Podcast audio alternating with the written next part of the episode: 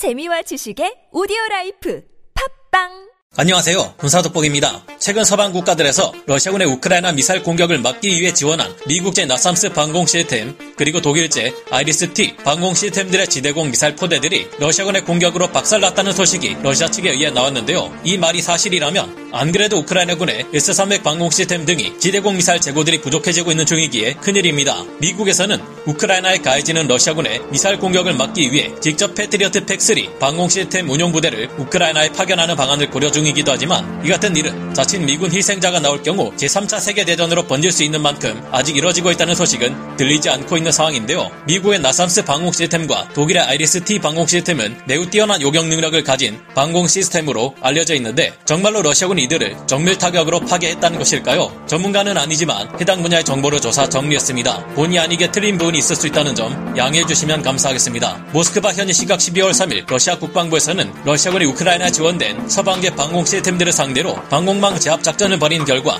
이들을 모두 파괴하는데 성공했다는 소식을 전했습니다. 이 작전은 러시아 해군 잠수함과 전투함들에서 발사되는 칼리브르 함대지 순항 미사일과 이스칸데르 지대지 전술 탄도 미사일, 수호이 35 계열 전투기 등이 동원되어 이루어졌다고 하는데요. 현재 우크라이나군의 방공망은 대부분 무력화되었고 우크라이나군의 방공 시스템 레이더들을 향해 러시아군이 개발한 KH-31PD 대레이더 미사일을 발사했다고 합니다. 러시아 측이 주장하는 바에 따르면 우크라이나군은 이 KH-31PD 대레이더 미사일에 자신들의 방공 레이더들이 파괴되는 것을 피하기 위해 레이더를 끈 채 방공 포대들의 위치를 계속 옮기고 있다는데요. 그래서 이번 방공망 제압 작전을 효과적으로 실시하기 위해 러시아군은 먼저 순항 미사일 및 탄도 미사일을 여러 발 쏟아부어 우크라이나군 방공 시스템 운용 부대들이 레이더를 켤 수밖에 없도록 강요했다고 합니다. 마침내 우크라이나군의 방공 시스템들이 레이더를 켜고 러시아군의 미사일을 요격하려면 이때 러시아군의 수호이 35 전투기에서 발사된 KH-31PD 대레이더 미사일은 이때 우크라이나 방공 레이더들의 전파를 포착해 정밀 타격해 무력화함으로써 우크라이나 방공망을 눈뜬 장님으로 만든다는데요. 이 같은 합동 작전 방식으로 러시아군은 우크라이나군의 S-300은 물론 서방에서 지원한 나삼스 방공 시스템과 아이리스-T 방공 시스템까지 모두 격파해버렸다고 합니다.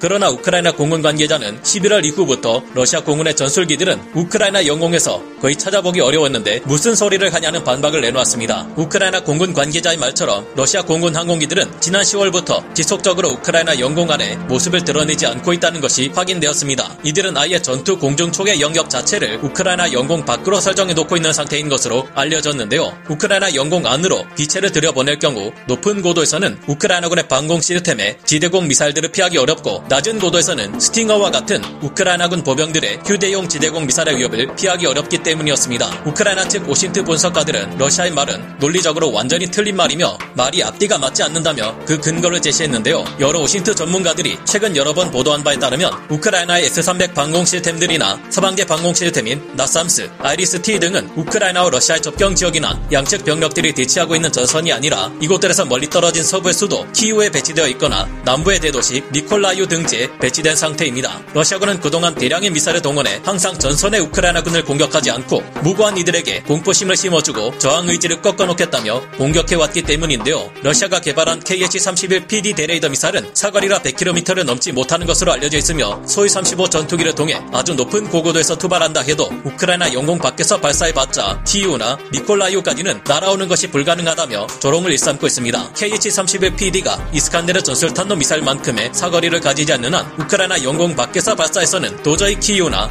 니콜라이우를 타격할 수 없는데 역시나 다행히 러시아군의 보도는 이번에도 거짓말이었습니다. 이 사실을 알고 나니 러시아 국방부에서는 여러 오신트 전문가들을 얼마나 얕잡아 보면 이들이 미사일의 종류와 사정거리마저 구분 못할 것이라 생각했을까 하는 생각이 드는데요. 러시아군의 무기 체계에 대한 지식이 없을 경우라도 러시아군의 말 중 80%에서 90% 이상은 대부분 거짓말이라고 생각하면 어느 정도 맞아 들어가지 않을까 하는 생각이 들 만큼 갈수록 러시아군의 거짓말이 도를 넘고 있는데 이럴수록 우크라이나인들은 러시아를 무서워하기는커녕 더욱더 우습게 알게 되지 않을까 생각해 봅니다. 오늘 군사 돋보기 여기서 마치고요. 다음 시간에 다시 돌아오겠습니다. 감사합니다. 영상을 재밌게 보셨다면 구독, 좋아요, 알림 설정 부탁드리겠습니다.